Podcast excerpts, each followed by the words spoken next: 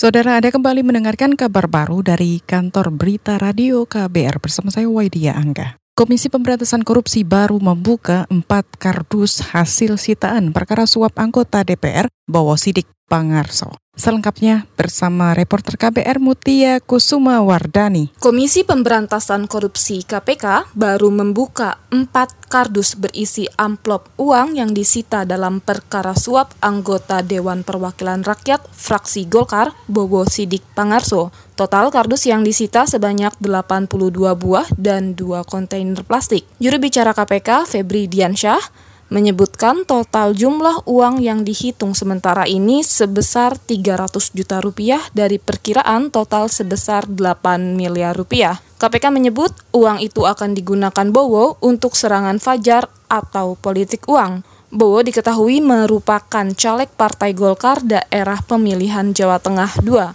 Kardus berisi amplop uang itu diduga merupakan hasil suap jasa angkut distribusi pupuk yang melibatkan BUMN, PT Pupuk Indonesia, dan PT Humpus Transportasi Kimia.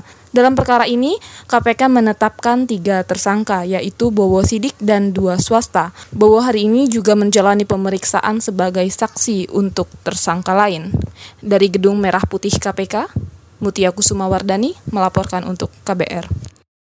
Kita ke berita selanjutnya. Pemerintah terus menggenjot penyaluran kredit usaha rakyat atau KUR dari perbankan untuk sektor produksi. Deputi Bidang Koordinasi Ekonomi Mikro dan Keuangan Kemenko Perekonomian Iskandar Simorangkir mengatakan target penyaluran sebesar 60 persen atau sekitar 84 triliun rupiah tahun ini harus tercapai. Jika terrealisasi berarti melampaui capaian tahun lalu yang hanya sebesar 46 persen. Tahun 2017 40 persen harus disalurkan ke produksi. Tahun 2018 harus 50 persen. Tahun ini harus 60 persen. Itu dimasukkan supaya jangan uang tuh berputar di perdagangan aja. Kalau perdagangan itu kan membeli barang yang diperjualbelikan kan barang yang sama ya kan. Kalau output beda, dia menghasilkan barang baru.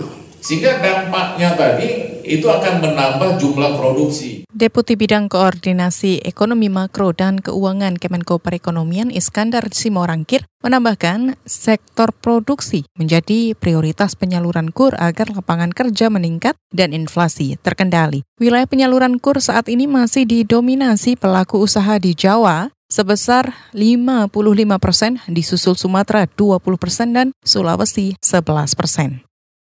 Kita beralih ke Aceh. Sebanyak empat kecamatan di Aceh Utara berstatus rawan konflik pada pemilu 2019.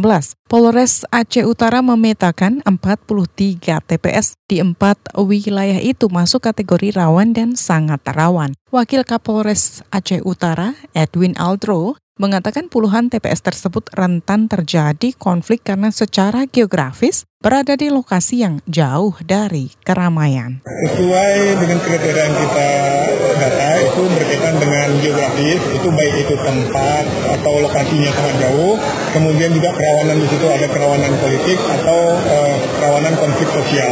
Ini ada beberapa yang kita data, yakni Kecamatan Tanah Pasir, Bakung, Cogiri, dan Tanah Luar. Wakapolres Aceh Utara, Edwin Aldro menambahkan pihaknya berupaya menekan potensi kerawanan di lapangan. Ia berharap masyarakat turut aktif memberikan informasi jika ada gangguan keamanan. Polres menurunkan hampir 400 personel untuk menjaga seribuan TPS. Saudara demikian kabar baru dari KBR, saya Waidia Angga.